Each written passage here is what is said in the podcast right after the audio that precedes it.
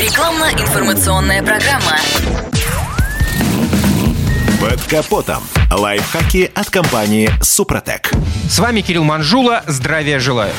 Несмотря на сложную ситуацию на автомобильном рынке России, кроссоверы по-прежнему остаются самым популярным типом кузова. Тем более, когда китайские производители так охотно их предлагают на нашем рынке.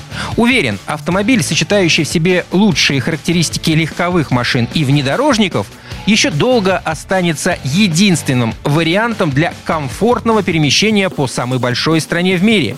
И сегодня поговорим о том, как выбрать шины для кроссовера и какие факторы должны стать решающими при покупке резины для этого типа автомобилей.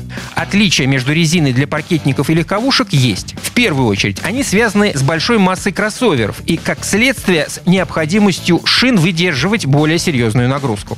Еще одно важное отличие – рисунок протектора. Шины для кроссовера гарантируют более надежное сцепление с поверхностью дороги, но Проявляется эта особенность в полной мере, когда машина преодолевает участки бездорожья. Поэтому, выбирая шины для кроссовера, надо обращать внимание на несколько характеристик.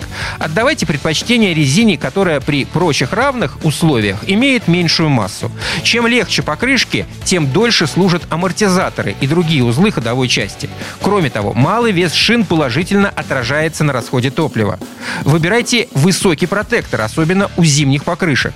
Тем, кто предпочитает размеренный стиль вождения подойдут мягкие шины. Они комфортнее, но тормозной путь неизбежно удлиняется. Считается, что при дожде несимметричный протектор делает езду более безопасной. Однако, в случае прокола такой шины, ей сложнее найти равноценную замену, а запаска может не подойти для поврежденной стороны. Узкопрофильная зимняя резина оптимально ведет себя на покрытии из снега и льда, обеспечивая максимальное сцепление со скользкой поверхностью. И напоследок немного про всесезонные сезонные шины для кроссоверов. В российских климатических условиях с ярко выраженной зимой наличие двух комплектов резины неизбежно. Использовать всесезонку зимой уместно в южных регионах России, когда речь идет о настоящей зиме с морозами и снежным покрытием. Такая экономия может выйти боком. Всесезонные шины гораздо хуже держат дорогу, и машина, особенно под управлением малоопытного водителя, легко может выйти из-под контроля. На этом пока все.